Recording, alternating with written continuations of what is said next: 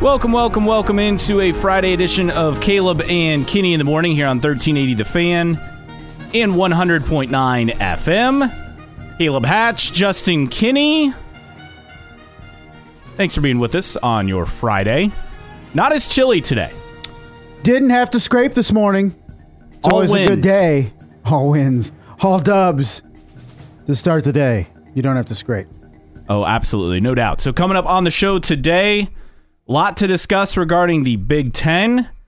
Coaches want Michigan to be punished now. We'll get to some audio from Ryan Walters here in just a bit. Plus, the Big Ten releases the 2024 schedule. Same day, go figure. Uh, Shaq Leonard unhappy with late game playing time. In hour number two, we'll be joined by Dylan Sinn of the Journal Gazette a little bit on Bob Knight and previewing college football this weekend. The Colts offensive coordinator said that the team will have its oddball quarters. Jonathan Taylor is still part of the offense. Well, we, we were going to get to this the other day, didn't have time, and we'll, we'll dive into it now because this is like if there were ever an opportunity, or ever was an opportunity for Jonathan Taylor to have a huge game, this would be the one on Sunday against Carolina. And Brett Rump will join us as well to preview Friday night high school football as sectional championship night is here. Hard to believe we, we've already reached that stage. It has flown by. And you didn't mention the, the most exciting thing about Friday is the start of the NBA in season tournament. Oh gosh, Get yeah. crazy. Yeah, I mean, just the, the excitement of this is just palpable. is it? Who wanted this and who cares? I agree. other than the courts, which are pretty snazzy, we already talked about that. Who wanted this and who cares? So you win the NBA Cup. Big deal. And before we leave you, a bizarre uh, alleged murder in Australia. Ooh, That'll be about 850, 855. can't wait. Uh, this is like this is something you think you'd see in a movie or a book, but it was real life. Really? And they Yes. always got something weird going down in Australia, don't It, they? it, it does Usually like it's it. with the animals. true. It, it is just like the wildlife in Australia. I mean, when you start with kangaroos and uh, and stuff like that, and go down to if you look up like how many venomous animals there are in Australia, it's it's a it's crazy. I would not want to live in Australia. Well, I mean, they got kangaroos, dingoes, Yeah, I mean they got the cool stuff. They got they got the marsupials covered. koalas. But when you go down the uh, the line to reptiles and arachnids, it's it's uh, it's a veritable who's who of uh, of s- of uh, scariness when it comes to those two things. Arachnids. There's our word of the day. Yes, arachnids. 46862 is your text line number 46862. If you have thoughts on the uh, Big Ten, go ahead and send them our way. We'll get to that right after headlines. Uh, and we start off last night. Uh, so, a lot going on last night in sports. You had Thursday night football, you had Victor Wembanyama going off. We'll, we'll start with Thursday night football as Pittsburgh hangs on to defeat Tennessee 20 to 16. Will Levis not not as good in start number two. he did not throw four surprise. touchdown passes. He threw zero touchdown passes, and all I needed for two different parlays is one touchdown pass from Will Levis last night, and I didn't get it. But I'm not bitter at all, Caleb. No, sir. Instead, he threw one pick and was sacked four times. He sh- has shown promise through the first two weeks. Oh, absolutely. I, I mean, I already, and, and I'm, I'm sure he's listening. A buddy of mine texting me, well, that's another quarterback the Colts should have taken. He's played six, he texted me at halftime. Okay. Will Levis had played all of six quarters, and we're already saying Will Levis is better, better than Anthony Richardson. Come on.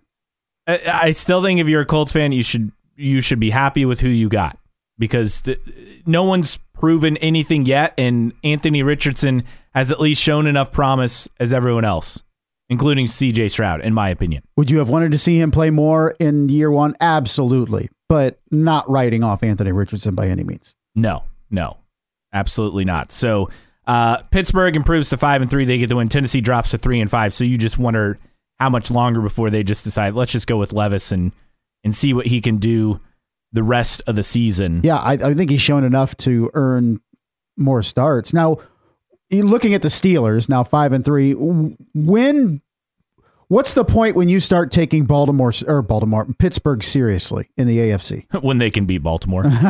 okay. Um, yeah, that's the thing. They they well they beat Baltimore in week five, I think. Let me check. Yeah, they beat Baltimore. Okay, when they can when they can consistently win division games, how about that? But okay, they're now five and three, and um, we'll see if they can continue this run. I mean, they're on pace, at least on pace with Baltimore right now. Um, somehow they're five and three with a minus thirty point differential, but getting by. I just I just look at Pittsburgh as a paper tiger. I, I'm not buying in Pittsburgh. I'm not either, and I get it. Like they're they're two and zero in the division, but I don't like they're they've allowed 30 more points than they've scored. I guess, I guess that's the biggest problem I Correct. have. I just I don't see the staying power for Pittsburgh. I, I I would pick them even at five and three. Wouldn't be surprised if Pittsburgh finishes last in that division. Cincinnati's going to jump them, Yes. and they're on par with Cleveland. So good And- win for Pittsburgh. I just I'm not buying into the Steelers. Cleveland, I just don't know which team you're going to get each week, right? Because you don't know if Deshaun Watson's going to play or not. Right, and then which Deshaun Watson you're even going to get. But, True. I I don't think the Cleveland Browns are a playoff team, but if there was a team that I expect to fall off in the second half of the season, I would say it's Pittsburgh. Meanwhile, elsewhere in the NFL, Jalen Smith, former Bishop Luers star, Notre Dame star, has a new team. As uh, Jalen Smith has been signed by the Raiders off the Saints practice squad. So, congrats to him getting uh, another shot with a different NFL team. So, he's just been kind of hanging around, um, looking to return to form. Uh, going back to that 2019 season, he's kind of bounced around after that. The Giants, uh, the Packers, obviously on the Saints practice squad. I feel like I'm missing one other team. So um, hopefully this will be more of a steady home for him. It would be nice. It, it, it's tough to get excited. You're glad that Jalen Smith is getting another opportunity with the team. It's just tough to get excited when he's bounced around the NFL. You, you hope it leads to something tangible and consistent playing time, but uh, I'll believe it when I see it. Yeah, yeah. It's it, again though, just being there and, and having the opportunity Oh, absolutely. is is all you can ask for. Yeah, and he's coming into a uh, to an interesting situation in Vegas. For sure. So he'll have to get- be caught up quickly on the- some playing time very quickly as well, based on how things and one of the worst defenses in the NFL too. So if Jalen can get in there and contribute and help out that defense, it would be a great opportunity for him and much needed for the Raiders. Meanwhile, the World Series, the least watched fall classic in TV history, averaging 9.11 million viewers. Uh, game five was the largest audience of this World Series, the ga- the clinching game. Um, but the 2020 series drew 9.79 million uh, between the Dodgers and the Rays in six games. So uh, that was the previous low, 23% decline from last year when Houston beat Philly in six games. I mean, you had bigger TV markets there. Right. Houston and Philly, two top 10 markets versus, you know, Phoenix is, I don't know where they're at, but they're definitely not top 10. And, and Dallas, Fort Worth is top five. But it wasn't a competitive series.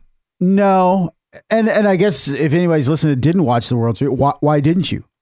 I didn't watch the World Series, not much of it anyway, because uh, I, I but I could say that for the last four or five World Series. So this was no different. If you had had Yankees and uh, Philly in there, for example, I probably wouldn't watch any more than that. But for those listening, why didn't you watch the World Series? Did it just not excite you? Did the Diamondbacks and, and Rangers not excite you? I don't know. I, I love postseason baseball. I can't get very excited about the regular season, but postseason baseball is still a draw for me. Always has been. Uh, so I, I watch as much of the World Series as I can. I, I missed the the end of the clinching game, but I felt like it was Yeah. over by the time I went to bed. Well, it's it's it's two different things in my mind. First off, the baseball season is so damn long, Yes. and two is you're going up against football season. Death to everyone. And sometimes when you watch, like for me, okay, if I'm watching Thursday night football, I'm watching Saturday football, I'm watching Sunday football, I'm watching half the time Monday football. Sometimes I just don't want to watch sports on Tuesday, Wednesday, Thursday, or Tuesday, Wednesday, Friday, or or whatever. Or I just can't. uh, You know, Well, eventually I have to having a having a Friday night, Saturday night game to me cannot help, no, no, no, no, no. and that's what this World Either Series. everybody's doing stuff on Friday, particularly Friday heading into uh, the weekend before Halloween, and everybody's got parties and all that Yes. stuff. And then Saturday, you're going up against college football, which you're not going to win. And so, yeah, it's just uh, it's bad timing, but didn't help, I guess, with the lack of big markets. But I, I would prefer to watch Texas and Arizona over um, the Yankees and Dodgers whoever. and yeah, Red Yankees. Dodgers, or whatever. But uh, but not. I guess uh, not a lot of people tuned in, so I wasn't alone. IU basketball announced plans to uh, honor Bob Knight. They'll have RMK patches on their home and road uniforms for the men's and women's teams for the 2023-24 season. Um, and then they'll also do something at the exhibition game as well, uh, along uh, that against Marian University on on t- tonight Yeah, and then uh, that's the first time that patch will be worn. And then for the women's squad, it'll be the regular season opener against Eastern Illinois on November 9th at Assembly Hall. Uh, well, we were talking about yesterday. What was IU going to do? I think this is the first step to to honor uh, Coach Knight and his passing. Text coming in World Series wasn't a team I wanted to win or a team I desperately wanted to lose. Just didn't care about who, who Yeah. won. I I I, I, I feel that, that. apathy too. Oh, Arizona, Texas. Oh, that's cool. Don't really care who wins. Cool for either either franchise. It wasn't a oh I got to watch because I want the Yankees to lose or win or the Cubs to win or whatever. Mm-hmm. It's just kind of yeah, that's fun. IU also IU football. They'll wear RMK decals on their helmets for the rest of the season as well. Okay, for those still Yeah. watching IU football, you'll be able to. see IU uh, IU Wisconsin on Saturday at Memorial Stadium. I Ah. know. Get uh, crazy. they already gave away all the tickets on this the Sports Rush, but we'll have more IU tickets coming up. I believe not next week, but the week after ah, for All right. IU Michigan State. The Old Brass Spittoon. Uh huh. I, I Favorite rivalry game name. Yeah, well, it's up there. I, I I wish I was alive the days of the spittoon. Like you just in every room and you could just spit in it. Could you imagine? Imagine how gross that would be. Oh wow. Well, between that and uh, you know, chamber pots. I mean, you just had Ugh. you just had uh, uh, body fluid sitting all over the place. Ugh. But um, yeah, no spittoons in the studio this morning. It's so funny because all week we talk about IU and be like, "Oh my gosh, they're so terrible," and then we're like, "Go to the IU game." it's just so uh, so funny, and people want to go. God love you. People, People go. love free stuff. I love free stuff, Don't except free T-shirts. I do not love free T-shirts. I say the the degradation of society is you can you can see the human species in its simplest form when people are throwing out t-shirts. I, it just it doesn't matter socioeconomic status or race or sex or anything. Is just everything boils down to the simplest form of our species when people are throwing out t-shirts. It's just everybody goes crazy. Yes, for probably an oversized cheap ass t-shirt and that's why I don't like them. and it's like uh, it, They but, never fit. It's terrible, like fabric quality. Yeah, you're getting the Gildan quality. It's like six dollars. it's probably a double XL because they oh we got to make sure everybody they, your kid catches it and like when am I going to wear this? Like maybe when you're 30. But seriously, anytime whether and and if you have some uh, uh, something that shoots t-shirts, I mean that's borderline mayhem with humans. Like it, it is almost just absolute chaos. It, it's so funny to me. It's just the, the the society just it boils down to if you're throwing out t-shirts, people will go absolutely nuts. Yes, I don't and I don't understand. I, do not because again, I don't want a crappy T-shirt. I don't need another crappy T-shirt. I know I got I got three drawers of t-shirts that I am constantly told to clean out. Oh, I see, I've, another I've t-shirt. cleaned mine out. I have a drawer of of T-shirts that's full of shirts of of shirts I actually want to wear. Yeah, And my thing is, I can always buy another like sports like graphic T-shirt. So I've tried to cut back. right. I I I can't remember the last time I asked for a t-shirt for anything or bought a t. Like I have okay, t-shirts I'll wear out, t-shirts I'll wear on the weekends, t-shirts I just wear to bed, oversized t-shirts, undersized, like it's a problem.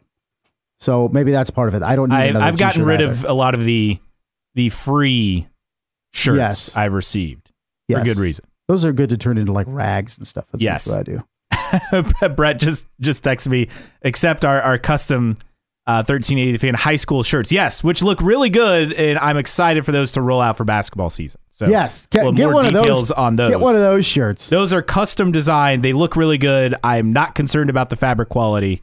They're not Brett the five dollar ones, point. Yeah, no, they are not. and everybody's going to get a double XL. Made locally. Yeah, no, you're not getting an XL or double XL and a white T-shirt, Gildan brand. No, none of that nonsense. Uh, in, Nonsense. in the NBA last night, Victor Wembanyama career high 38 points as the Spurs swept the Suns this week. If you would have told me that before the season, I would have thought you were insane. What a time to be alive in the NBA. The Spurs now three and two on the year. Phoenix two and three. So screenshot that for what it's worth. But Victor Wembanyama has been every bit as advertised and better so far. Thirty-eight points, ten rebounds, two blocks in the win last night. Uh, outplaying Kevin Durant in this game. Uh, outplaying Devin Booker, who had huge games. So who knows? Maybe the Spurs have something more here than we thought.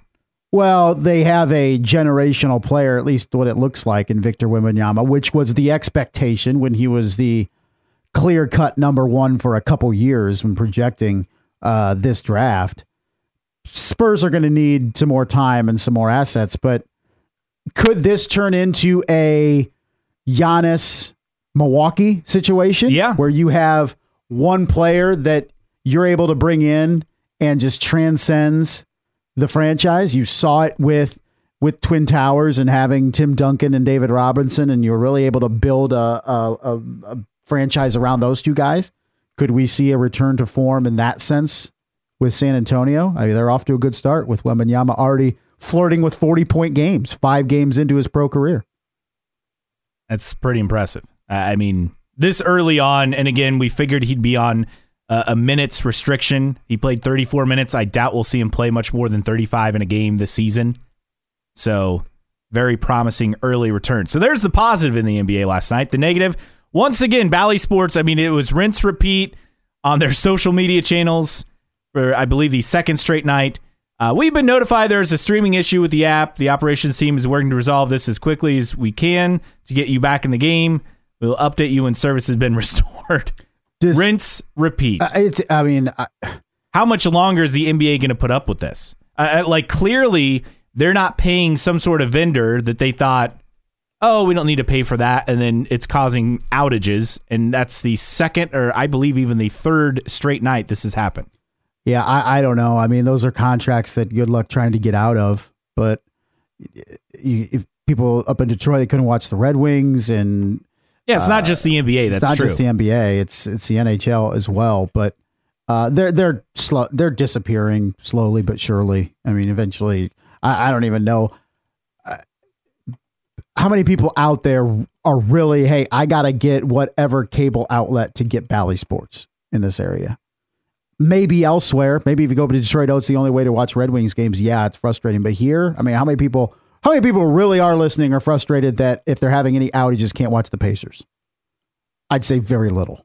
Mm-hmm. Indy, different story. Here, no, not many.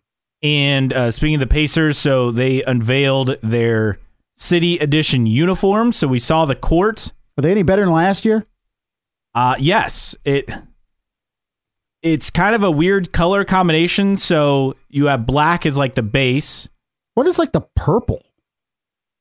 Purple. I'm not. that was that last year? yeah, I'm not seeing the purple on these. Okay, so, that was last year. you have a the main color is black in the background then you have indie like in kind of like a, a i don't know i'm trying to think of like a miami vice style font Is it? Yeah, is it trying to be like fast and sleek, like like yeah the Speedway? I the, the know. number off to the side not centered but off to uh the side just all in, in yellow and then you'll have kind of like a teal trim on the outside mixed with the yellow same yellow trim and then obviously the the black base. They look pretty cool. No, nothing to do with Pacers colors, in my opinion.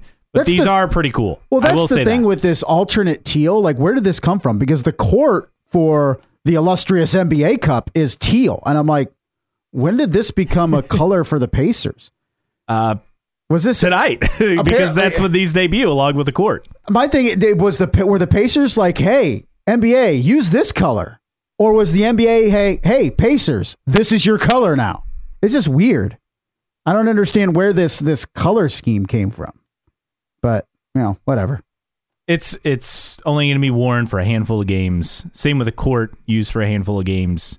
I just it's so I can let it bizarre. it's like, where did this color come from? But all right, whatever. 46862, the text line number 46862. All right. Uh, Big Ten coaches want Michigan punished now. This is no surprise. Uh, report came out yesterday afternoon, first on the coaches, then in the evening after Tony Petitti met with the ADs on everything. They want something to happen now in season just because the NCAA, you know, will not be able to come up with some sort of punishment right away. And uh, we'll get to this audio in a bit uh, with Ryan Walters, what he had to say at the uh, his coach's show yesterday, or, or excuse me, Wednesday. Um, no, it would have been yesterday. So normally it's Wednesdays. I've got got all my dates off. It it was yesterday. Normally it would have been Wednesday, but because of Purdue basketball. So here's what he had to say uh, about Michigan being punished, and- why I find this interesting is he's the coach who actually went on the record. It's one thing to be quoted anonymous, anonymously in these stories. It's another to actually say something about it. And I give him props because I'm going to blast all the other coaches after this. But here's Ryan Walters' exchange about this. Uh, it's been in the news here the last few weeks. Uh, certainly, there's an investigation going on with uh, Michigan and the fact that apparently they've had people coming out and buying tickets to games and where you're not supposed to do that. Uh, as a result of that, are you doing anything different on Saturday night to prepare for what could be happening on the other side? Yeah, absolutely. Um, you know, it's it's unfortunate, um, and, and what's crazy is it's there aren't allegations like it, it happened. You know what I mean? And and you know, there's video evidence. There's um, ticket purchases and sales that you can track back, and you know, we know for a fact that they were at a number of our games, um, and so you know, we've had to teach our guys a new language in terms of um, some signals, and, and we will operate differently offensively. Like we might, you might see us in a huddle Yeah. um, for the for the first time this season. Um, so it is it is what it is, but uh, we're excited to go play, and I think it'll make for a great story. Uh, first things first, it happened. So that, that's that's where he started off with. Um, there's video evidence, there's ticket purchases, sales you can track back. We know for a fact they're at a number of our games, so we had to teach our guys a new language in terms of some signals. So he addressed it on the record. Uh, props to him because all the other Big Ten coaches are absolute cowards in these stories, not putting their name and, and going at it. And, and for Walters, look, part of his timing because Purdue is playing at Michigan tomorrow night. So I think that's one aspect of it. But at least props to him for calling it out and speaking on the record about it with his name attached. Yeah, he's the one that would go to that, that spoke out about it. Plenty of coaches have, but of course hiding behind anonymous and all that stuff. But a couple of the the the, the things that I've heard, some of the quotes about it, and, and here's the thing: is is it's a serious it's a serious it's not an allegation. They did it, okay? Yes. It- it's a, it's a serious thing because it's not allowed. Whether you agree or disagree or this is silly, why aren't other teams? It's not allowed. You're not allowed to do it and Michigan was doing it. And some of the comments too from other coaches, and this was a Sunbelt head coach, said, "quote In some ways, they should be held re- accountable for just sheer stupidity. They could have done this for years and years and years and never been caught if they'd just been smart about it." And Yeah. another Midwest uh, Mountain West coach. Quote, if you're going to do it like that, at least be subtle about it. They were so arrogant and brazen and didn't hide it at all. It just showed how much they didn't care about the rules. End quote. So Tony Petitti is actually going to be in Ann Arbor today for the Big Ten field hockey tournament, and Ooh, sources say he'll likely meet with Michigan President Santa Ono uh, during his trip as well. And then you have Big Ten coaches, you know, wanting uh, pretty serious punishments and, and wanting things done, but again, too afraid to attach their names to it outside of Ryan Walters. Here, here's my thing: you want to put some pressure on, attach your name to it. Otherwise, you're just being a coward. Plain and simple. Yeah, and it, but but here's the thing: like coaches say, well, every game they they played is tainted and blah blah blah.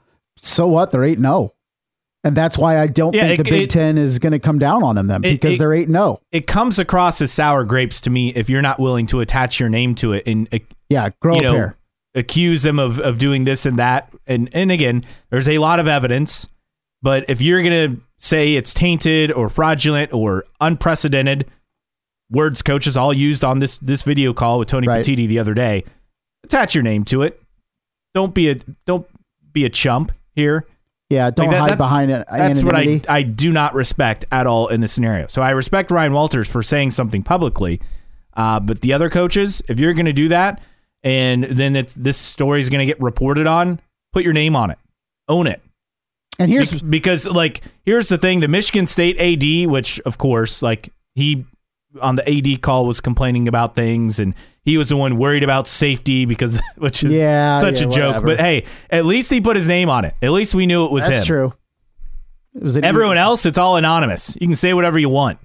And this was a, a, a question I proposed to you yesterday with Big Ten coaches: is are they are they are they asking for punishment on Michigan because they're legitimately outraged for what Michigan did, or are they looking at it as well? We can't beat Michigan, so we're going to be outraged to try to get them to be punished.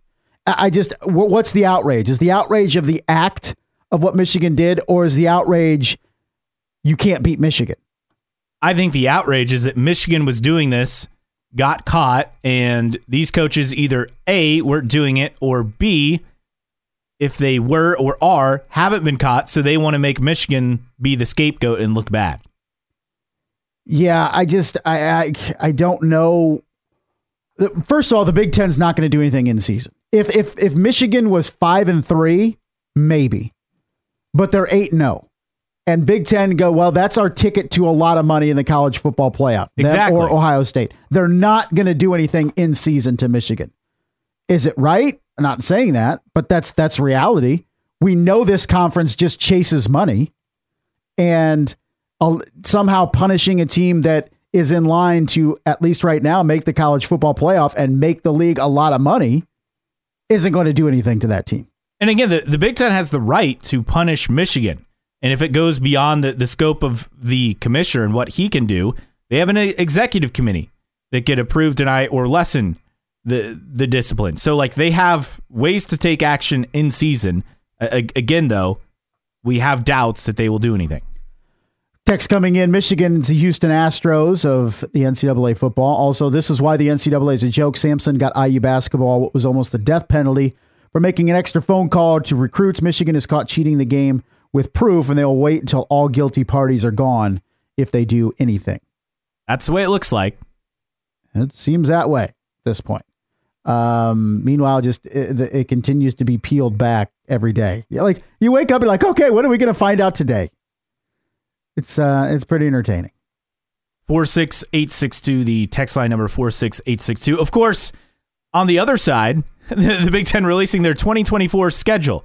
So, with dates and everything confirmed, we'll get to some of the matchups and why, once again, we're harping on it's going to be tough for IU and Purdue to even get to a bowl game next year. That's next. Caleb and Kinney in the morning, 1380 The Fan and 100.9 FM. Caleb and Kinney in the morning here on 1380 The Fan, 100.9 FM. Caleb Hatch, Justin Kinney. Don't forget you can always listen in via the stream at 1380thefan.com. You can download the free 1380 The Fan app, listen on there.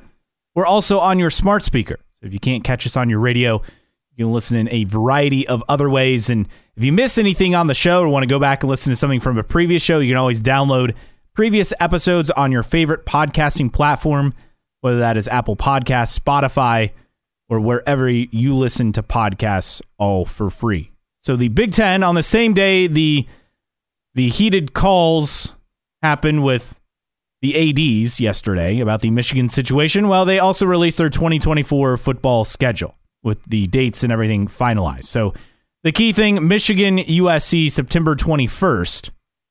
But there are already huge mistakes in this schedule. Not that I'm surprised. Uh oh. So there's no conference game on opening weekend. Week Okay. two, there's one conference game, Michigan State, Maryland. In week three, one conference game, IU UCLA. That's it. Riveting. Early on in the season. And again, this will be the, the full rollout of that TV package. Well, okay, but are there high profile games early on out of yeah, Michigan's playing Texas in week 2. Quite frankly, I'd rather watch Michigan Texas than Michigan and Illinois. To be honest. Uh, Purdue has Notre Dame, obviously. Nah, I I believe in, in week week two. Um, Ohio State just still has a bum schedule for 2024. Um, I'm looking at it. Uh, Penn State at West Virginia. Okay. Uh, UCLA goes to LSU in week three. USC and LSU. I'm fine with no conference games early on, as long as some of your teams are playing some absolute bangers, and they are. You want the, you want all of a sudden Big Ten football to play from the jump? No, I just the fear is what we saw this year where you have all these games but you got to have at least 3 solid matchups every single week to justify the TV deal. Yeah, I would agree, but I guess I'm used to some crap. I mean, the SEC plays some crap teams early on. There's some good matchups, so I don't think this is any different than any of the other leagues. I, I don't have as much of a problem with it as you do. Uh, meanwhile, tough road ahead for IU and Purdue. Not that this is a surprise. So, IU has Florida International to open the season, uh, Western Illinois in the the second week, then at UCLA. They play uh, Charlotte at home. So again, non-conference schedule. That'll be the primetime game, I'm sure, on NBC. Well, Charlotte already got a primetime game on, on NBC against Maryland. What was that week two this year? So, uh, but they have three non-conference games. The Charlotte game will probably be tough. Not gonna lie.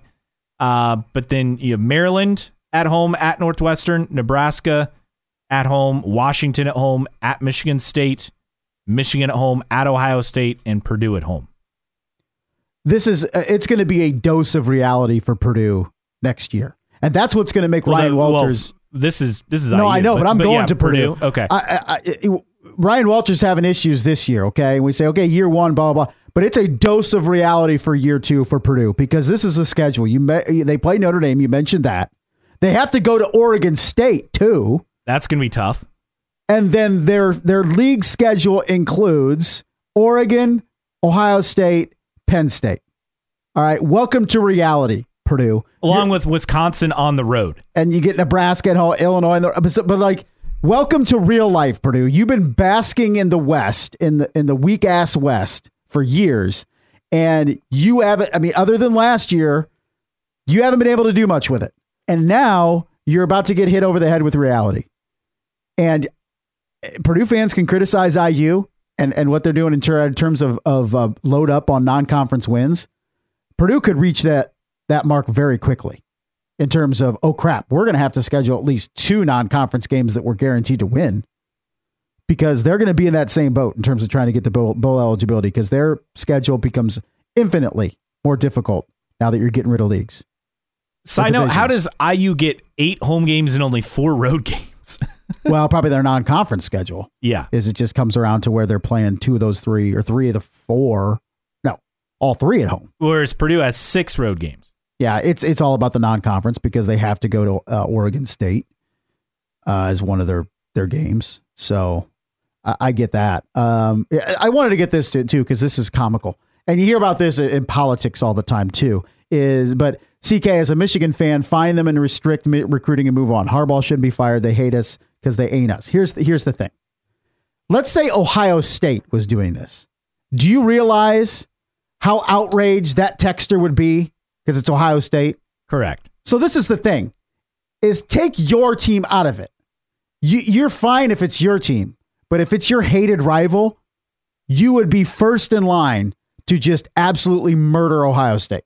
And that's what I find so comical in politics people, because people want to throw such shade at the other side. Where it's like, if your side did that, you wouldn't have a problem with it. Or if the other side did that, you'd be outraged. This is the same thing with this texter. If Ohio State was doing this, there is no way that this texter would feel this apathetic towards it. None. It's just because it's their team. They don't see it's a problem. And that's that's how it always goes, right? I, I mean, That's what I always like. Just take the blinders off and just think about this if it was on the other side and how pissed you would be. Uh, Dexter talking about Ohio State's schedule. Yeah, of course, Ohio State uh, non-conference, Southern Miss, Western Michigan, and Marshall. what what do you want them to do? Like, I want them to the thing. schedule at least one good out of conference team, but they don't. The thing is, they don't have to. they don't have to. They I play agree. at Oregon. They play at Penn game. State. They play Michigan. Like, I mean, I agree with you. I'm saying they that have the three elite matchups on paper. but everybody is going to have three elite I know, matchups, and that's why I like, you know, as critical as everyone was with, is seemingly it was directed at Michigan, but it was actually directed at IU as far as the non-conference schedule. Can you blame I like Purdue? They need to help themselves out in the future by getting an easier non-conference schedule. right. And But they're just trying to unfortunately get the for, for them. That's not going to happen any anytime soon because they still have Notre Dame in 2025. Yeah, they have Ball State and UConn before that, but I, I mean they need to help themselves out. They have Notre Dame scheduled for all these games, which is great. Is an old rivalry game, but like you look at 2027 at Notre Dame to open the season, North Carolina at home, and Miami of Ohio at home. I I mean, Well, I'm talking. I mean, Ohio State. I'm looking at it and saying they should play a good team out of conference. I have no problem with what they're doing. I I mean, don't change what you don't need to change. I get that. Um, but I will say that it, it, their their non-conference is weak. I don't think you can argue against that. Oh Whether no, no, it wrong. weak, but I mean, Michigan's done it. There's no, there's no punishment for them as long as they went out. They'll be in the college No, I- football playoff. I agree, and I think Just with play the system. with now, well, sure, and now with its 12, 12 team playoff, you can do even less in the non-conference. Ohio State three games next year, non-conference, all three at home. Just a just a a very difficult schedule. The year after, at least, they start it with Texas, twenty twenty five. Yeah, so they have, they have something, but I, I mean, you, you look at this. I, I guess are we? Do we think they will set? Because we blasted the Big Ten on this before, but with the new teams coming in, will that be enough to make the TV package more appealing next year? Uh, I think you have more. Yes, it will because you're going to have more marquee games. You're adding Washington, USC. You're adding more, more big time programs to the Big Ten. So yeah, of course, it, it doesn't mean that the the floor is going to be raised. I don't see all of a sudden Minnesota and Nebraska and Purdue and IU and Rutgers is all of a sudden being good. But you're at, you're adding to the top end of the league with Oregon and USC. You look at the schedule week by week, you can find at least one game most weeks that's intriguing. You can't do that right now in the Big Ten. No. I mean, even week one, you have Illinois, Kansas as an intriguing matchup in week one because there aren't a lot of good, uh, you know, Minnesota, North Carolina. It's hard week one, right? Every team wants to to play a, a gimme game. Yeah. Penn State at West Penn State Virginia. with West Virginia. That's that's an obvious one as well on the list. LSU, USC, and Vegas. I think that's in week two or that's, three. that's uh, week one. So that, oh, is it week one? yeah, so that will be a good game. It's just those first two, three weeks, you just got to get through and, and have matchups. And, and look, here's the thing: we all know what happens. The whether it's a game at Michigan, Ohio State, or Penn State, those will probably get TV coverage no matter who they're playing because there'll be a draw, Yeah, I agree. even if it's a 56-7 blowout. Yeah, I mean, uh, y- you look at it, it it's um, it's going to be better for the Big Ten, but there's still problems. I I look at ha- I'm scrolling through. I don't care who Illinois is playing. I don't care really who Iowa's playing. Maryland, nope, don't care. Michigan State right now, don't care. Minnesota, Nebraska, no, like there's too many teams that I'm just like I don't care. But at least you're adding to the top. You're adding Oregon, Washington, USC. and you get Nebraska, Colorado in week two again. So you at Ooh. least have some some good storylines early. At least, and, and and again, Michigan, Texas, week two. So that's the thing I'm concerned the most about with how this is set up is in the non-conference slate of it. Do they have enough good matchups? And I think they do. This year they did not for the the TV package to be appealing the first three or so weeks of the season. it all it all and, and granted a lot these schedules are built years in advance the non-conference so sometimes it can be difficult particularly when you look at some of the pac 12 teams as they're anticipating when they made some of these games five six years ago that they'd be in the pac 12 and they're not Text coming in at 46862. CK, Purdue football better get it together. Uh, you mean this year? Because I think that's a lost cause. I've no jumped i off think the it's bandwagon. going forward i think it, Yeah. they, they know that's the thing is but coming back to it you give ryan walters a pass this year hmm But going into next year and that schedule, he better get it together or Purdue's in big trouble. Yes. I, I have said, and I know Purdue fans just hate me saying this, is you can flip flop IU and Purdue in the divisions over the last half dozen years. And I think, other than maybe last year, the performances would flip with them. IU would have a better record than Purdue in the in the in the conference over the last six years if you just flip the divisions. Purdue is very close, is very much like IU more than Purdue fans want to think in, in football. You just had the luxury of being in a terrible division. I mean this this year is arguably the worst the West has ever been, and you're two and six, yeah. and and now it's about to get a hell of a lot more difficult. So Ryan Walters, he he, he better hope that Michigan gets in trouble. He better keep speaking out on his coach's show, or go out and recruit more talent quickly, because it's about to get real for Purdue football. It's also getting real for Colts linebacker Shaq Leonard. He's unhappy with his playing time.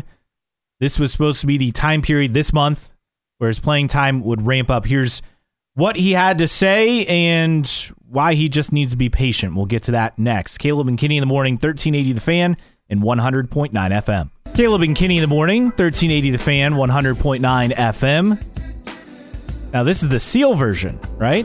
Oh, you bet your ass it is. Seal was like super popular for like Well, it was around what the movie was it? Batman and Robin. It was one of the Batman Yeah. movies where he was like, this song and "Kiss from a Rose" was Uh-huh. like all over the the the radio. like and what was it like 98 99 Uh, yeah, I think 97 it was a Batman movie. I want to say it was Batman or Batman Forever, maybe. I don't know, but that was his heyday.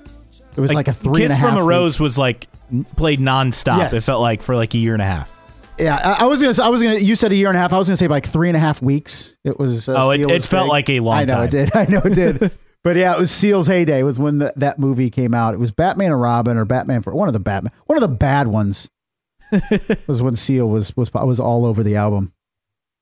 We had a text coming because we were talking about Ryan Walters. And uh, said, don't necessarily think it's fair to scrutinize college coaches in their first year. I agree. I mean, I'm I'm giving Ryan Walters a pass this year. My thing is, is he, it becomes infinitely more difficult starting next year when you're not hiding in the West with a bunch of mediocrity and you can put together a run to the Big Ten championship game that we all know Purdue didn't deserve to be in. Technically, they did. They won the West, but they weren't very good. And now, even the, the favoritism of being in the West goes away next year. You're about to get hit with a very hard dose of reality next year. And that's the, that's the challenge that Ryan Walter. He's not dealing. He doesn't get to play with the with the uh, advantages that Brohm was able to hiding in the West. He's going to get exposed to the powers in the Big Ten, like Indiana has to de- has had to deal with the last several years. So the honeymoon's over for Purdue starting next year. yeah year one though i i mean I, we thought that purdue at least i thought purdue would carry over and would have the potential to make a bowl game i wasn't predicting anything i mean you knew the big ten west would be pretty weak again and it's been even weaker than expected Terrible. to be fair.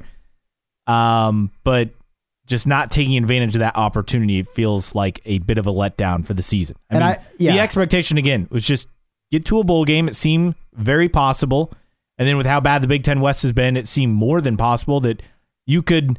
Not saying they were going to win the Big Ten West, but you thought, okay, you take care of business, you'll at least be in contention, which is what they did last year, and then they got the breaks down the stretch. This year, they, it's just offensively between turnovers and offensive line play and injuries, it's just been a disaster. I mean, ba- basically, you look at it, and uh, for all the excitement of Ryan Walters, nobody expected two and six through eight games. No. Okay. So, yeah, he gets a pass for year one, but Purdue fans expected better in this year, but it doesn't get any. It gets much more difficult next year. You had Ohio State and Michigan on the schedule this year, and everybody was talking about how difficult it was. Oh my gosh! Well, you know, IU has to play them every single year, and play Penn State. Okay, and next year you got Notre Dame. You have to go to Oregon State. You have to go to Wisconsin. You get Oregon. You have to go to Ohio State. You get Penn State. I mean, have fun with that. You better be better next year because the schedule is much more difficult. 46862, the text line number again, 46862. Meanwhile, Shaq Leonard, unhappy with his playing time with the Colts. Uh, this was an exchange after practice, the the full kind of soundbite of what he had to say, the back and forth. Again, reminder the Colts are planning to ramp him up this month. Currently playing 72% of snaps. Who, Shaq Leonard? Shaq Leonard Okay. on the season. But here's the full exchange of what he had to say, at voicing his frustration so far, the lack of playing time. We know that uh, November was kind of the, the date for you. Well, here we are in November. Do you, do you think that uh, the time is finally here? I, me personally, I think so. I mean, for myself, but I don't think they, you know, think that. I think it's probably going to be similar, maybe, maybe even worse. So I'm just going to go out and just play as many plays as I, I can play, and then, you know, just go from there. Is it something where you feel like you can maybe prove some things to them out there on the field this month? Um, I just feel like each each week I prove who I am. I feel like my the way that I play the game was getting better and better each year, each week. Uh, but you know, they say I don't make enough splash plays, so I guess I'll still be watching for a little bit. Shaq, how collaborative is that process? Where you, do, you, do you know, like going into a game, how many plays you're probably going to get, or is it you, you might not know? Uh, yeah, I kind of I kind of know a little bit. Uh, they'll tell me um, if I'm gonna split reps with EJ on first and second. I know I'm not in on third down, so kind of know exactly what it is. You know, if I like it, uh, like it or not, it is what it is. So several key things. One, uh, funny to hear James Boyd Yeah, you know, asking James Boyd. Uh, along with uh, Nate Atkins as well of the Star, both on the show on occasion, um, asking questions there in that that segment. But the the key things he said, if you missed it, saying if he thinks he's ready. He said, "For me, I think so, but I don't think they think that. I think it's probably going to be the same or maybe even worse." Then he he went on to say, uh, talking about spa- uh, splash plays, that he said they say I don't make enough splash plays, and then he, you know talking about you know third down, you know he's probably not going to play and rotating snaps with EJ's and EJ Speed. Here's the thing, like you're voicing your frustration at the exact time as the franchise and everyone said they're going to ramp up your playing time. If this w- were December 1st, I guess I'd be more understanding, but like you're jumping the gun here.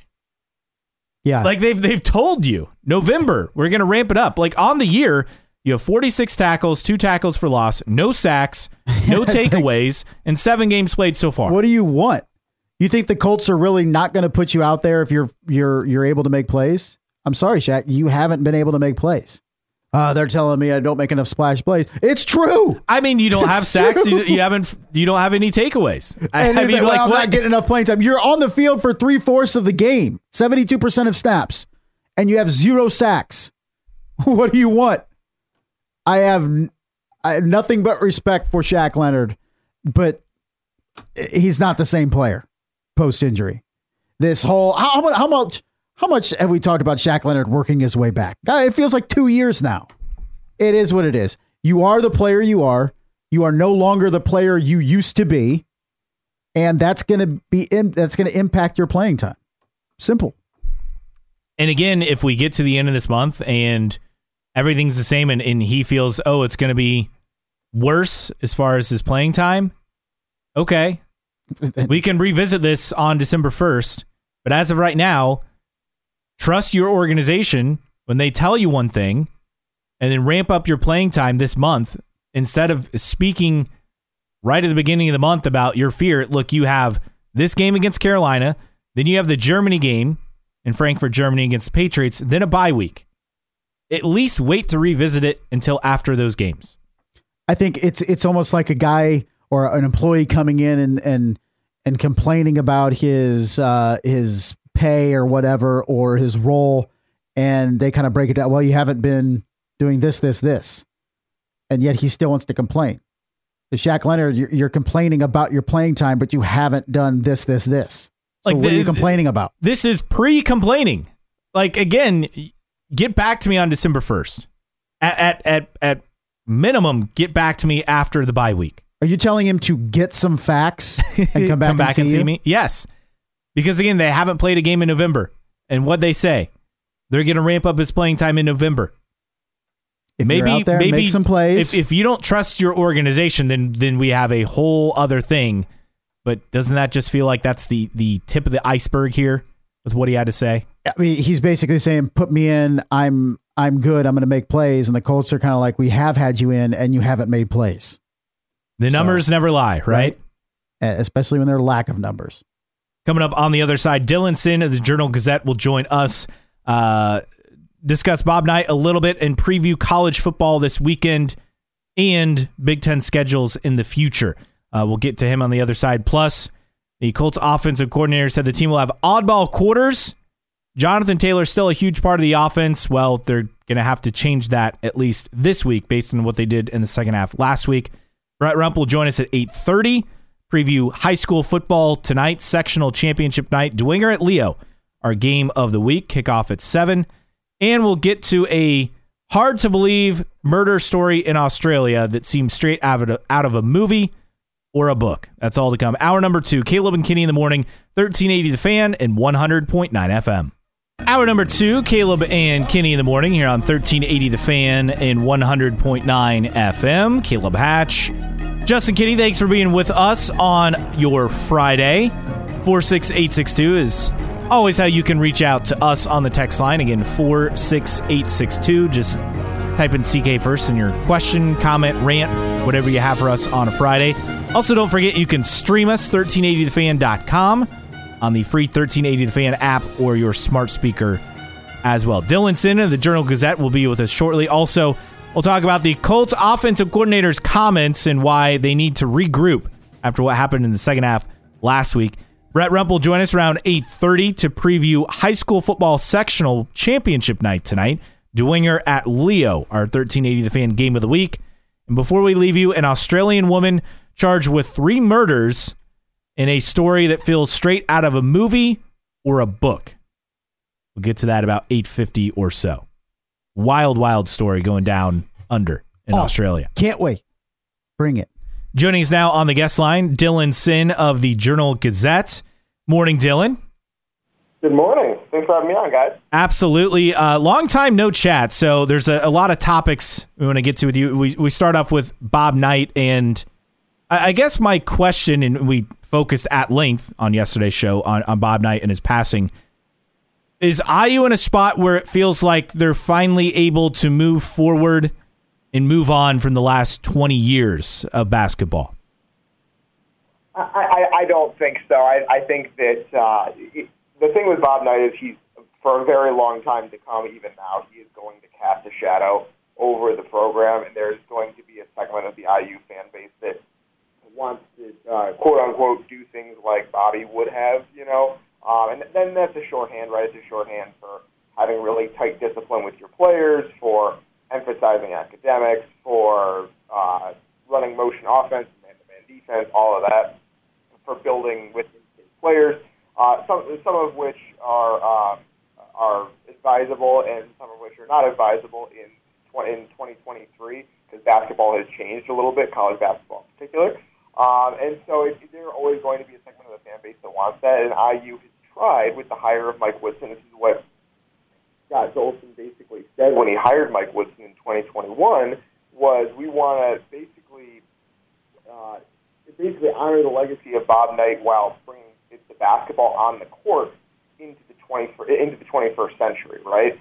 Um, and so that was kind of the goal was to marry the past and the present, the tradition um, and uh, of IU with some more modern basketball, which is what Mike Woodson brings, the more wide open offense and the, the NBA style um, kind of positionless basketball.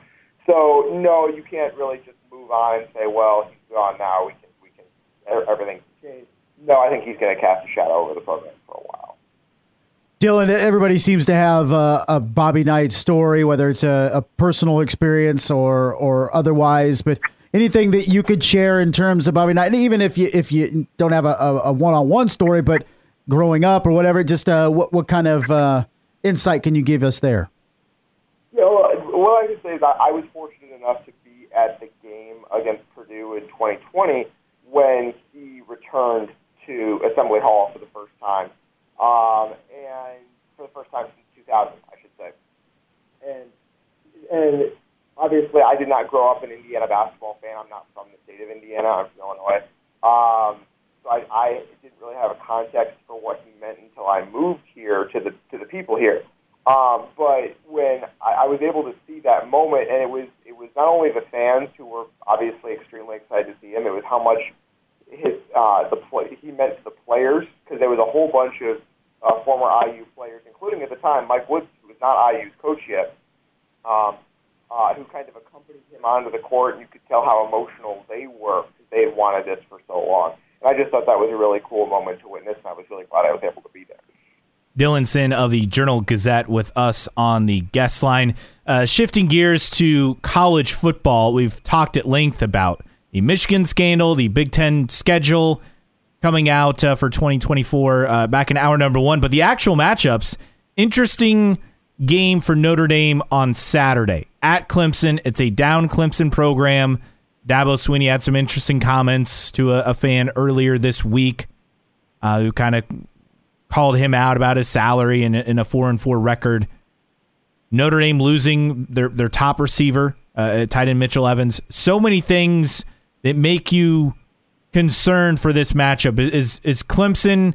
Is this the most desperate team that Notre Dame's facing right here? Yeah, I, so I, I think that, that yes. Uh, my my impression is that well, I guess impression is the wrong word because you can't know. But my guess is that Clemson comes out and this is kind of a last stand for them in this season anyway. It, it, it's kind of like well, we can't do anything in terms of the ACC championship or the playoff, but we are not a four and five football team. We're too good for that, and we're going to go out and, and show it at home against the top 15 team in Notre Dame. Um, and I, so I think Clemson comes out. My guess is they come out and play very, very hard in this game. Uh, and, and that's the problem for Notre Dame because Clemson is still an extraordinarily talented team, uh, despite their record um, and despite some of the games they've lost this year, and they have not looked like it. They have a lot of talent on this team. There are five stars all over that defense especially in the front seven. And, I, and Notre Dame's offensive line looked much better against Pitt than it had in the previous games against Duke and Louisville um, and and, uh, and and those teams. But that's going to be a problem for Notre Dame. I think. I, I think that the, the offensive line is going to have to play its best game of the season if it's going to go in there and and and beat Clemson in Death Valley, which is always a tough place to play.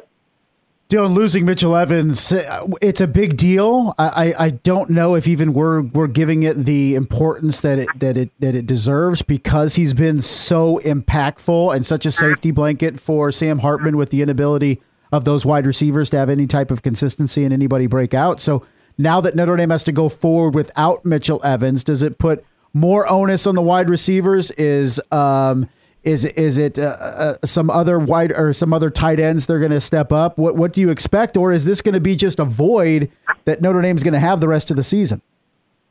Yeah, I, so I think last week against Pittsburgh we saw the we saw the blueprint for Notre Dame going forward, which is if you're able to run the ball, the receivers can get open downfield a little bit. You just have them run run vertical uh, four verts and have Sam Hartman throw it over the top, which is he's one of the best in the country at doing that and you can hit some big pass plays down the field and then um, just run the ball for five yards a pop. That's how Notre Dame's offense would like to function, and it was able to do that against a, a Pittsburgh defense that has been pretty good this year, quite frankly, and so despite the team not being very good. So that's how Notre Dame would like to operate, and if they can do that, the loss of Mitchell Evans would be tough, but not insurmountable, especially because they do have a pair of capable tight ends and Holden Staes, who's been pretty good this year, and Cooper Flanagan, who caught a touchdown uh, against against Pitt, and who they're very very excited about. He's a young guy, so that is not the worst thing in the world if they can hit those deep shots, if they can run the ball. If they struggle to run the ball, which we just talked about against Clemson's front seven which is very good, then it becomes more of an issue. You lose that safety blanket, and you wonder wh- where the weapons come from for this Notre Dame team. And, and that's the question: is can these receivers even come close the production they put up against Pitt on Saturday? Dylan Sinn of the Journal Gazette with us on the guest line for Notre Dame entering this game against Clemson. This is a Clemson team. Three of their four losses, eight points or less. Uh, m- three of the four losses coming on the road. So it's a team that's still going to perform well at home. The, the lone loss to Florida State, that coming in overtime uh, at home. So w- is there an area where the Irish can really take advantage, though, of this Clemson team? Yeah, I, I- I think it's I think it's um, Notre Dame's defense. It, it, Clemson quarterback Cade Klubnik has not been great this year. He's a five-star recruit. Uh, he can move in the pocket a little bit. But when he played against Notre Dame last year, they they, they came to uh, Clemson came to South Bend. Um, he really struggled. He threw an interception. He he uh, was flushed out of the pocket on multiple occasions. Um, and, and so obviously he's more seasoned now. But Notre Dame was able to get after him, and he threw the ball into traffic. Um, and he's been, been want to do that most of this season. And so Notre Dame has had a lot of success the last couple of weeks, especially with putting pressure on quarterbacks and then getting them to throw the ball into traffic and picking it off. And that's been one of the secrets to success for this Notre Dame defense is taking advantage of turnover opportunities when they get them. And so I think that will be where Notre Dame could take advantage. Is this Clemson offense pretty limited right now? There's not a lot of uh, talent at wide receiver. Uh, they, they haven't been able to run the ball particularly well, and the, and the quarterback is limited. So Notre Dame's defense should be able to slow down the Clemson offense and maybe force some turnovers. And I think that will be the key to victory for Notre Dame is being able to do that. Dylan, when we look at these final games for Notre Dame this season and and and what it entails and how big they are, and, and starting at Clemson and the Wake Forest and Stanford, it, it could be it is the difference probably between a New Year's Six bowl and just another bowl. And we talk about the development and the progress of this of this uh, program under Marcus Freeman, how important is it for him? to win these final three games and sh- and sh- and take this next step in terms of his development as a head coach in South Bend. Yeah, I, I do think this is an opportunity. Obviously, it, w- it was tough to lose those those games uh, in the middle of the season and kind of knock yourself out of playoff contention. But I do think that if you go ten and two this season, and you go and then you, I, think that there there are very few teams in the country that have as much um, on the line in a New Year's in a non-playoff New Year's Six bowl game as Notre Dame does because, or as much to gain from playing in one of them because Notre Dame has had that that bowl streak, uh, that streak of major bowls. They've not won a major bowl game since the mid 1990s under Lou Holtz. So, um, winning one of those would be a huge feather in the cap for Marcus Freeman uh, in his second year, and then you go into next year thinking we can be a, a, a legitimate playoff team uh, in a 12-team playoff, and you you feel pretty good about that going into year three. Um, and, and, I, and so I think that you have, you have to get to that New Year's Six goal first, though, and to do that you have to win out. And so I think this is, like you said, the major obstacle to doing that. And then you have a chance to do something Notre Dame hasn't done in basically 30 years here. So that'd be huge for Freeman. Dylan with us. Meanwhile, Purdue, all eyes will be on Purdue, not because of Purdue coming into this matchup playing particularly well, but of course, Michigan's first game since the Connor Stalions sign stealing uh, scandal. Well, first game after a bye because they did have the Michigan State game. But with this this matchup, um, is there any way that Purdue can can make this game more interesting just based on everything that's happened over the last two weeks or so? I, guess the question is right. How much were those were was stealing the signs helping Michigan? Because Purdue, uh, Ryan Walters said on his coaches show last night that basically they are they have become aware that there were Michigan people at Purdue's previous games, and so Purdue has changed um, its signs completely for this game. And so basically, if if, if Mich- Michigan, depending on how much those signs, stealing the signs was helping Michigan win games earlier this season, it's possible that if they aren't able to steal the signs, or if they don't know Purdue's signs in this game, maybe Purdue plays better and keeps this a game, and we start to see Michigan look a little bit vulnerable and not like the team that's been rolling over everyone all season. So I, I guess that's that's a significant question going into this game, and a, a significant variable that could keep this game closer than maybe people people uh, imagine. Dylan, real quick with uh, with Purdue basketball and, and touching on on the Boilermakers as, as they prep to start the season and, and what the exhibition uh, schedule has has brought in those games and what we've learned and what we haven't learned and and just Purdue's approach is, is anything that kind of stands out through the exhibition games to say, hey, this is something to watch as the Boilermakers start the regular season. Yeah, I, I think you're you're still looking at they're still looking for who's going to get minutes at the three. I think obviously they, they like Myles Colvin and Cam Heide. So Matt Painter said after the exhibition game against Grace the other day, uh, Myles Colvin and Cam Heide uh, they bring a lot of athleticism. They they they can really play above the rim in a way that Purdue doesn't have a whole lot of other guys that can do that. Um, but they really like Lance Jones at that small forward position as the starter right now. They think he brings a little bit of that plus experience, and so I think you're going to see that that um, kind of competition play out over the first couple of games of the regular season here and see if either Heide or Colvin can really step up and, start to take some minutes from the veteran. I don't think that'll be the case. I think that, that Lance Jones is probably going to be the guy there um, because it gives you an extra ball handler at that position. Um, but that's something to watch going into the season is they're going to get some minutes against some of the, the uh, mid-major teams that Purdue plays. Uh, Heide and Colvin are. Can either of them kind of really step up and start to take some minutes there? Dylan Sinn of the Journal Gazette. Dylan, as always, appreciate you coming on, and uh, hopefully we won't go so long next time before you have we have you back on again. Absolutely, guys. Always glad to always glad to be on. Thanks for having me. That's Dylan Sinn with us. Coming up on the other side, the Colts are going to have to make some adjustments. The offensive coordinator said they'll have some oddball quarters. Well, you can't afford an oddball half. We'll explain what's going on there next. Caleb and Kenny in the morning, 1380 The Fan and 100.9 FM. Caleb and Kenny in the morning, 1380 The Fan, 100.9 FM. Caleb Hatch, Justin Kenny, Sean Paul. Yes, going some Sean Paul. And yeah, just uh, you let us know. We'll we'll uh, we'll be out. We about out the clubs like Sean Paul. Temperature? Just give us the deets. Can you give me some some temperature next rejoin? we'll see. Uh, yes. Get us real it's jacked two up here. down. I can really Yeah. give you some Sean Paul back coming back next time. yeah, book it. Uh, Colts offensive coordinator Jim Bob Cooter said the team will have some quote oddball quarters, but Jonathan Taylor is still a huge part of the offense after Sunday's game against the Saints. Uh, here's here's the biggest thing in all of this. Jonathan Taylor only had two touches the entire second half in the game against the Saints. In the game in which he had 82 rushing yards the end of the first quarter, he had only one carry for one yard in the second half. He also had a, a reception for two yards.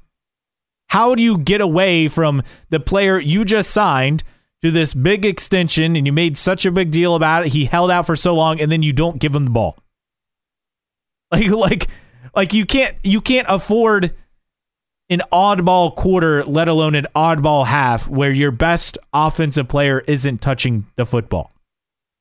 Well, I mean, Jim Bob Cooter kind of said what he said, but Shane Steichen's calling the plays. So it, it rests in Shane Steichen's hands on why. And he mentioned in postgame talking about Zach Moss's big run and kind of just, oh, we ran with the hot hand there.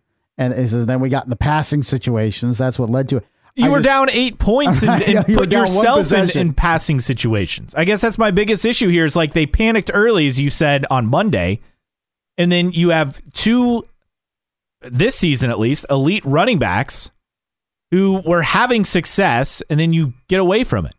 I think it was an error in judgment on Shane Steichen. Whether he, I wouldn't say he forgot about Jonathan Taylor, but he looked at Zach Moss running pretty well, and then he, well, are we still trying to work Jonathan Taylor in? Go go with the hot hand, that stuff. I just legitimately think Shane Steichen made a commitment for whatever reason in that second half to stay. We're going to have to throw the ball to win this game.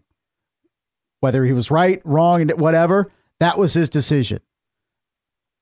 He just needs to own it. Yeah, and and this is a game for the Colts against Carolina. Carolina is 29th against the run. They're 30th in points allowed. I mean, you're not going to get many better opportunities than you than you do against a team like Carolina, who has struggled, obviously coming off their first win, but it's not a good football team. Well, I think the biggest thing of this game is Carolina got that win. I, I don't. Yes. Eventually, Carolina was going to win a game. You just didn't want to be that team. No, and the and the and if you're the Colts, I mean, uh, on one hand, yeah, maybe do you have you let your guard down at least a little bit because you're not playing you know, a, a winless team. You're like, oh, they got to win. Like you can't let that happen. No, I, I, I really think this is a game that the Colts really. We say almost say this every week about they really need, but you can't. If you're going to win a road game, this needs to be it. Yes, you you can't you can't let this game get away against arguably the worst team in football in Carolina. So for me, when you look at this game as it, it, it's a stretch of weird games kind of because you get Carolina, then you have to go to Germany to play New England, then you get the bye, right? If you can get this one and do it in an emphatic fashion, you feel pretty good as opposed to being three and six and going overseas to try to get a win before the bye. Mm, things can snowball quickly. I think this is a key game for the Colts, and I think really it makes it easier on the mindset with Carolina not being winless. There aren't many surefire games you absolutely should win games left on the schedule. This is one of basically two, the other one being Houston at the end of the, the season. You got to win these games. You do. And, and I get that people say, well, you, you want to get a good draft pick and all. I understand. But this is a team that you thought is going to win five, six games. These are the games you have to win to get there. And these are the games you should win. You, you need to see some development and some growth. And I get it. Richardson's hurt, and you're not, you know, seeing that with your rookie quarterback, so it kind of changes the perspective. This is not a playoff team, but this is a team that absolutely, at minimum, should win five games, and and this is one you got to have. If you're a, if you're a a better, I think a fair bet this weekend, if you're betting on the Colts game, is whatever the carries is for Jonathan Taylor, take the over. I really think after last weekend and all the discussion this week, and Jonathan Taylor seemingly back 100% in form, I think they lean on him in this game. I think they try to make a point. I think they try to establish the run. They go in there and out physical Carolina and just feed the guy that they just paid, whatever that over under is. I don't know if what it is, if it's 16 and a half, 18 and a half. Take the over. Jonathan Taylor is going to get fed, fed, fed this weekend. Coming up on the other side, Brett Rump will join us, preview area high school football sectional championship games, our game of the week, Dwenger at Leo. He'll join us next to look at all the area and who has the best chance to get to state. That's next. Caleb and Kenny in the morning, 1380 The Fan and 100.9 FM. Caleb Hatch and Justin Kenny with you on a Friday. Caleb and Kenny in the morning, 1380 The Fan, 100.9 FM. Here's your temperature for you. Thank you. You're welcome. If only it were warmer. Uh huh. Can't complain. We're not looking out the window at frosty fields like we yes, were earlier. earlier this week. this week is brutal. and I'm sure it'll be back next week. But enjoy the weekend. It's supposed to be Very nice. 50s, Very close to. 60. Yeah, like get, get good fall weekend. Get out and enjoy it. Joining us now on the guest line, it is Brett Rump, host of the Sports Rush every afternoon, weekday afternoon from 4 to 6. Also, our voice of high school sports on 1380 The Fan and 100.9 FM. In fact, talking about the weather, great night for sectional championship games. No, no rain, no sleet, no nonsense. Uh, Going to be a nice fall night tonight. You know, Caleb, uh, I, I when I told you before the season started that my threshold was uh, 50 degrees, uh, that uh, that I bow out when it gets in the 40s. Uh, I appreciate you working out a deal with Mother Nature to make sure that temperatures got into the 50s today. So I've actually got a job to do tonight. It is a lot nicer than I think anyone would have expected at this time of year, for sure. Uh, let's let's start off with our game of the week, Bishop Dwenger at Leo. Uh, the last time the Lions won a sectional title way back in 2011, this seems like their best chance to end that streak. Dwenger's been kind of an up and down team on the season. Is this is this the Leo team that finally becomes that breakout team that I think people have expected the last couple of years? You want to hesitantly say yes, that this is a special Leo team, but we've had a few of them along the way. I mean, Jared Stouter, year after year after year, he took this Leo team through seasons with one or two losses, and it just seemed like they had uh, they were snake bit trying to get that sectional championship. It was just so difficult. And this sectional's always been a difficult sectional to navigate. And uh, last week, the uh, they may have taken on the hottest team in our area in East Noble. I thought East Noble was playing at a fantastic level. I didn't think they could get any better than the, the quality of football they were playing. The running game, at the line of scrimmage, uh, the passing game Sander Brazel. I just thought that's a very complete East Noble team. And so I was very impressed with the fact that Leo was able to win that game in dramatic fashion. But, you know, the other thing is they Leo's happy to overcome the loss of kind of a go-to running back in Brett Bowler. And how about Darius Carter last week and what he was able to do in the running game? I mean, that's what they needed. Next man up. Somebody had to step up and play big for them. It provides some balance because Kyler Decker is really coming along as a quarterback, and we all know he's got a couple of pretty good weapons when he wants to sling it in the air in Caden Hurst and Brock Schott. So um, I, I think right now you've got uh, this all comes down to the Leo defense. If they can shut down the Bishop Dwenger running game and what seems to be almost a rejuvenated Ethan Springer in the passing game, uh, I think Leo's got a real shot, and it might be a good omen for Leo since that 2011 team beat Bishop Dwenger in the sectional championship and went on to actually play in a semi-state. So, uh, you know, we'll see what happens tonight. Brett, a lot of people forgot that Northside is still alive in the postseason. Haven't played, and it feels like a calendar month, but they'll take on Snider tonight at Spuller Stadium. I mean, is it a rested Northside team? Is it a rusty team? Are they locked in? Are they checked out? Uh, they always seem to play Snider tough, but it's a situation where they haven't played in three weeks. You kind of don't know what to expect.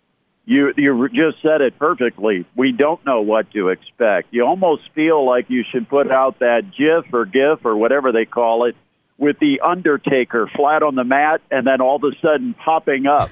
because for North Side, that's basically what we've got. We've got a team that, you know, a lot of times you think the postseason is a chance to make some amends for things that didn't go your way during the regular season. And of course, we know this North Side team is sprinkled with some really good football players. The only problem is we don't know who's going to play tonight. We know Bronte Johnson is out, and so we don't know what Northside football team we'll see, and we don't know where they're at mentally, psychologically, physically. Uh, it's it's going to be, and then you take on a Snider team, which is not exactly the way to come back after having a couple of weeks off, because Snider certainly a, a really complete football team and uh, you know, and, and Uriah Buchanan's as good as anybody we've got in the Summit Athletic Conference running the football. Uh, I just think it's too great of a test with too long of a layoff for Northside. I think Snider wins the game, might even be easy. And that's something to say when these two teams hook up because the last three games they've played against each other have been decided by four points, two points, and two points. So they've got a history of playing very close games. I just don't know that tonight will be one of them. One team that uh, I think some people are surprised are in action tonight, the Garrett Railroaders, that are after taking care of Heritage last week on the road. Garrett will host Delta tonight to try to win their first sectional title since 2016. This is a reasonably young Garrett team, a little bit ahead of schedule, but credit to Coach Chris Depew for getting his team ready for the playoffs and now just a win away from a title. Can they get it done tonight against Delta? Well, uh, you know, never say never because of that win last week against a really good Heritage squad. Uh, you know, Garrett clearly has brought the defense in some of these big time games, and that's what they're going to have to do tonight against Delta. Delta is a team that has a two headed running back, and I say that figuratively, not literally. Uh, Caden Bond and Nolan Carpenter they both get over 12 carries a game. They combine for about 275 yards a game. You've got to take that aspect away from Delta and force it to be in the quarterback's hands. Now, he's not been bad. He's had 15 touchdown passes, only five picks all year, but that's not where Delta is most comfortable. They want to be able to establish the running game with the uh, duo of running backs they've got and if Garrett defensively can take away that part of Delta's offense, I think Garrett's got a chance to compete, especially at home. Delta's going to have the long trip because they not only come up to Fort Wayne, they pass Fort Wayne and head up to the Auburn exit to get over to Garrett. So that's a long trip for a team from Muncie. and uh, and it's a 7:30 start. The game's going to start later than normal because of that trip. But uh, you know, you got Chris Depew, a veteran coach, and I think Garrett will be ready. I think this game ultimately ends up being very close. I could see it going either way between Garrett and Delta tonight. Brett Rump joining us. So take away Adams Central. They've had a, a, great season, but what team up to this point you feel like has the best shot outside of Adams Central to make it to Lucas Oil Stadium in the state finals? Why did you have to add that disclaimer? I want to take Adams Central. That's the easy answer. Um, you know, other than that, I'd have to say Snider. Uh, I think you know the the Panthers. Uh, I think they've got a complete football team defensively. I like what they do, especially with their linebackers. I think when you look at uh, offense, when Snider has a good offensive line, Snider is a threat to make it to a state championship game. And I think they've got a really solid offensive front. Uh, Kedrell Billingsley has been better than most of us expected at quarterback. I think he's even maybe been better than uh, the Snider coaching staff expected. You know, you take a guy that had played quarterback, but then got moved to receiver just to get him on the on the field, and you just wonder a one year guy at quarterback as a senior, what is he going to be able to do, and will he be able to balance the offense? He's shown that he can engineer the offense. He's uh, he's done a terrific job when Snider's been forced into passing situations. But I I think when you look at the North, there's a couple of teams you got to keep an eye on. Of course, Merrillville being one of those. Valparaiso, always a threat. Um, and I don't want to look too far ahead for Snyder because they've still got games to play before they would have that matchup. But if you're going to take the obvious answer away from me and make this a little more difficult, uh, I would have to say Snider. Brett, wanted to ask you real quick about Bluffton. And there's so much attention over the years with 2A, and you say, well, Bishop Luers is it in terms of this area, in terms of making runs. Know, Bluffton has a chance to make it back to back sectional championships tonight. They entertain Eastern out of Greentown tonight. They could have a potential matchup with Bishop Luers in the regional if both teams would win tonight. But you look at the Bluffton Tigers and what Coach Brent Kunkel has done down there and galvanized that program and, and the community surrounding it. It's just one of those feel good stories in rural Indiana. Where we talk about uh, a high school sport really taking over. Is Bluffton have a shot not just tonight, but I mean, uh, could we look at this and say even if they play Bishop Luers next week and it's a rematch from a year ago, it's not like Bishop Luers has looked absolutely tremendous through the first two weeks of the postseason. I mean, this Bluffton team has a chance to do some real damage in the postseason. Yeah, they do. And then the ping pong balls did them no favors. and, you know, that's the tough part. If you look at what their path through this tournament, I mean, they've got a they've got a ball game that they've got to be ready for every single week. There's no down weeks. There's no margin for error. They've got a, a tough Eastern squad that comes in tonight, and I mean, this is this is a team to take very seriously. Uh, I see a lot of similarities in what Eastern does with what Heritage does, and you know, Heritage knocked off Bluffton.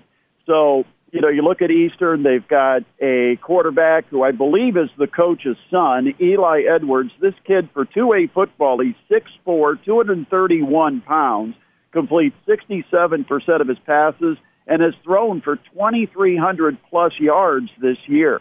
So they can sling it, but then they can also run it.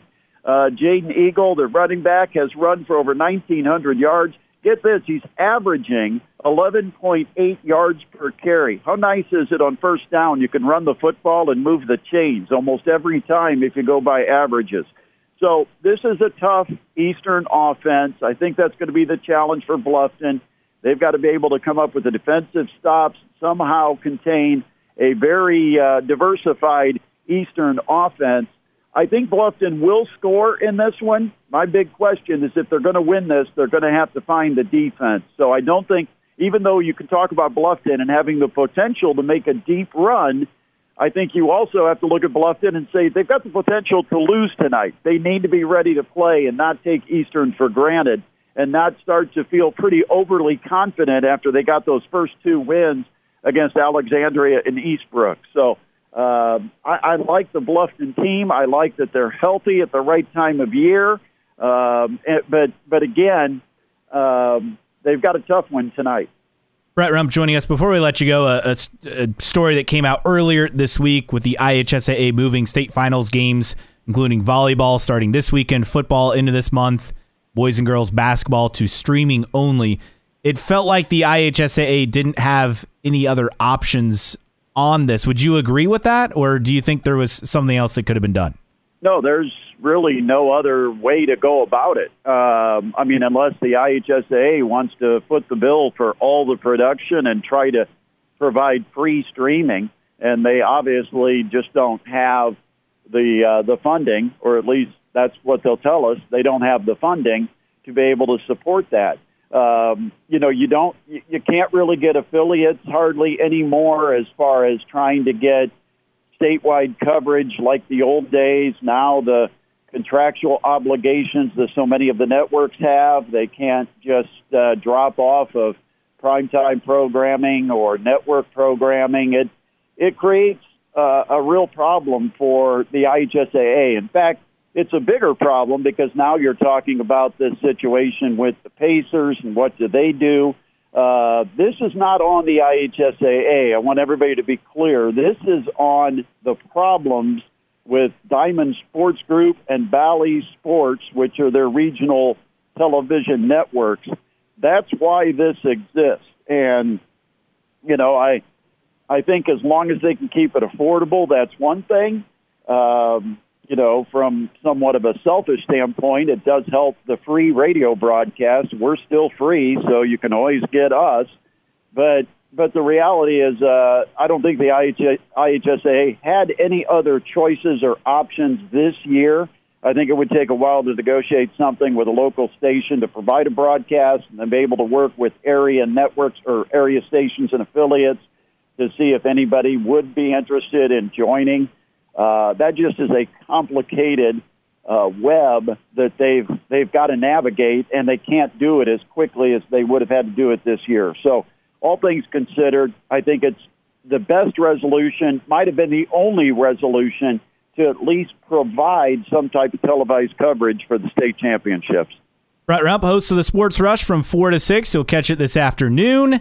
Then the Parkview Sports Medicine High School Football Tailgate pregame show live from Leo from 6 to 7. And then kickoff at 7 between Dwenger and Leo for a 4A sectional title on the line tonight. Brett will have the call. Brett, as always, appreciate you joining us.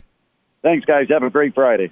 So again, Dwenger Leo, our high school football game of the week, sectional championship game week, and then we'll have less and less area teams as the tournament goes on, especially after tonight. We'll we'll see. Hopefully, though, hopefully it's not just one team at state. Usually we get two, right? And hopefully we could get that second team this year. Hopefully, uh, I think, and, and Adams Central too. And there were some people yesterday on social media kind of, oh, why doesn't Adams Central get much coverage? They're a victim of their own success because they just dominate everybody they play. Yes. So when you look at it in the regular season, you look at the ACAC, like nobody was touching Adams Central. Okay, we had so many storylines in the NE8 and SAC. You just look at the ACAC, it was like, okay, AC is going to roll everybody, and they they did. And even in through sectional, like tonight against Madison, Grant, they're they're going to roll Madison Grant by thirty it, at least. It's not even going to be close. So you really look at Adam Central as that team that you know is going to be there at the end. So you try to look at for those other stories in the meantime. But don't worry, Adam Central will be there. It's Thanksgiving weekend. They'll be they'll be down in Indianapolis, and that's when they'll get their love.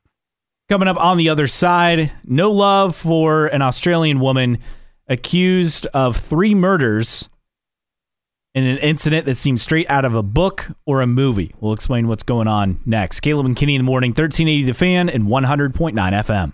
Final time here on a Friday. Final time for the week. Caleb and Kenny in the morning here on 1380 The Fan, 100.9 FM. Don't forget, if you're a fan of The Fan, we want to hear from you. Text survey to 46862. Again, just text the word survey to the number 46862. Fill out our short fan survey. If you fill it out, you'll be entered to win a $100 Visa gift card. All right, final story of the day, final story of the week. This is so bizarre in Australia. So, a woman has been accused of using poisonous mushrooms and has been charged in three murders. Again, this is in Australia in Leongatha, a country town 84 miles southeast of Melbourne in Victoria. Uh, the the dish she made beef Wellington suspected to contain poisonous death cap mushrooms. Death cap is what they Yes. call death cap mushrooms. So charged with three counts of murder, five counts attempted murder. Uh, they didn't name her directly in the case, police did, but details some circumstances align closely with her case, and national media quickly reported her arrest. She maintained she did nothing wrong. Um, th- this is apparently what went down. So, three people died in the days after the July 29th lunch at her home. Uh, From early on, police said the stricken people showed symptoms consistent with consumption of death cap mushrooms, known to grow in Victoria. Uh, the victims in the case, Don and Gail Patterson, both 70 years old, were Patterson's former in laws. Heather Wilkinson, 66 years old, Gail Patterson's sister. Ian Wilkinson, 69 years old, Heather's husband, who is sickened but recovered, and a 48 year old man who became ill after three other meals dating to 2021. Now, that man was list, uh, was not identified, but widely believed to be Simon Patterson, Erin's estranged husband. He'd reportedly been invited to that lunch but canceled. But there are three other earlier incidents that match social media postings attributed to him, including one in which he described being in an induced coma for more than two weeks, having emergency surgery. He battled life threatening stomach and intestinal issues. So here's my thing. I don't know if she's purposely trying to kill these people or she's just an idiot. Like cuz you can get they said that you can go out and and find these mushrooms just growing and you're warned that they're poisonous mushrooms. Was she just not aware that they were poisonous mushrooms? Now, that's where it gets interesting. So, the death cap mushrooms, uh, an alert had gone out that they were growing in the state. And then you get to the symptoms on this, and it is brutal. It's not ideal. Violent stomach pains, nausea, vomiting, and diarrhea. And death. Uh, yeah, obviously death. Uh, the mushrooms toxins can leave a survivor's liver seriously damaged. So even if you survive, uh, consuming just one mushroom can kill an adult, according to the Australian Health Agency, the Victoria Department of Health. Again, they had an advisory warning on this. She made beef Wellington mix of mushrooms from a supermarket, dried mushrooms from an Asian grocery. That's what she told investigators. A beef tenderloin baked in a puff pastry. So Have you ever had beef Wellington? I don't know, but I don't know if I want to have it now. Uh, no, not with mushrooms. Uh, she, I don't, like know. mushrooms, so probably I haven't yeah, had it. Yeah, so you don't have to worry about death cap mushrooms. But yeah, if you're out there and just casually picking mushrooms and want to eat them, just make sure they're not death cap mushrooms. Now, she told police that she also ate the beef Wellington But and she that she also became ill. Ah, see, But- that's why I'm just thinking like she, she's just an idiot. I, I need tangible evidence to know that she knew exactly what she was putting in the beef Wellington. That's if I'm on that jury, that's my question. I'm asking. You need to prove to me because she very well just could be a moron. The victim spent roughly a week in the hospital before dying. The survivor uh, was not able until September 23rd. Again, July 29th lunch when he Hmm. Been there left for the two hospital. months. Yeah. And he'll probably not be eating beef Wellington again No. or anything that she cooks for that No, matter. no, I, I would not either.